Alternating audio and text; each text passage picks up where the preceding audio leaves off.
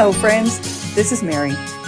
When I was young, we lived in a house. This is where I feel like I grew up. We lived in a house out in the country. It was a mile outside of a very small town. And it was an old farmhouse, probably 40, 50 years old then. So it'd be over 100 years old now. It was, had three bedrooms upstairs and no bathroom. There was this narrow, curved stairway and downstairs, there were a couple of rooms that we used for bedrooms sometimes. And there was a bathroom. It had been added after the house after the house was built because there was a outhouse outside. We had a fruit orchard. We had big, huge trees that we could build tree houses in. We had a lawn that we did have a front lawn. Sometimes farmhouses don't have lawns, but this one had a front lawn. My dad had put a ridge around the lawn, uh, like four, six inches ridge, so that when he watered, when he irrigated everything, he could irrigate the lawn. And so we could go out there and play on the lawn. It was so much fun. We had a shed where my dad kept all of his farm equipment, and, and it, this wasn't very big. He was in the military, but he loved to farm because he grew up a farmer. We had a chicken coop, we had a barn, one time we had a horse, we had cows, various animals out there. There was a garage where the cats had their kittens. You had to have cats because you had to keep away the mice. Behind the barn, there were some almond trees, maybe 15, 20 of them, not very many. And then behind the almond trees was the canal. Now, the canal flowed kind of at an angle at the back of our, our yard, our couple of three acres, whatever it was. And it flowed underneath the bridge, underneath the road. At, if you're looking at the canal, it was at my right, and then it flowed to the left. And that's where I learned to swim. My brother, who's 10 years older than me, who I always idolized and still do, was so kind and patient. He taught me how to swim. We had big trees out there so there was a rope in the trees. You could swing out and jump into the canal.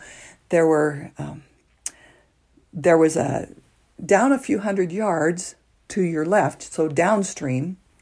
There was this big cement place in the canal that stopped the water so that it could be sent to different farmers' fields. And there was a big undertow there where that happened. So my parents always told us stay away from that thing, stay up in this area that was right behind our almond orchard because there was an undertow. You could get, if you got down there, you could get your head hit on the cement and get drowned. It was danger.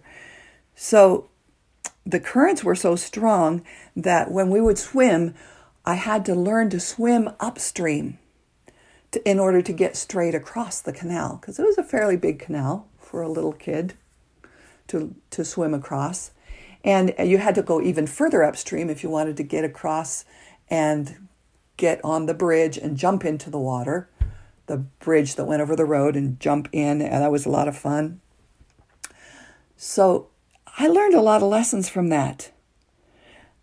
In our, in, the, in our world today, if we just allow the currents to take us downstream wherever they want to take us, you're going to get hurt.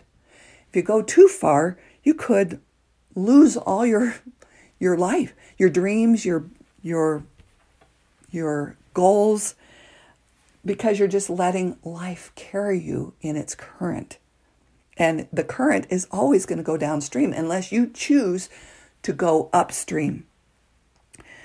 So I, it just made me think that I learned to be different, to keep my sights upstream to choose my destination and go for that and not just let the currents of life, the flow of life, take you wherever it'll take you. So don't be pulled down, downstream by the currents. If you allow yourself to go too far, you don't want to get caught in the undertow and lose your your dreams, lose all the things that that your parents want for you, lose all the things that are important to you. So swim upstream. Learn to swim upstream. It's not easy. You have to go against the current, but it's possible. Choose your sights and swim upstream. Thank you.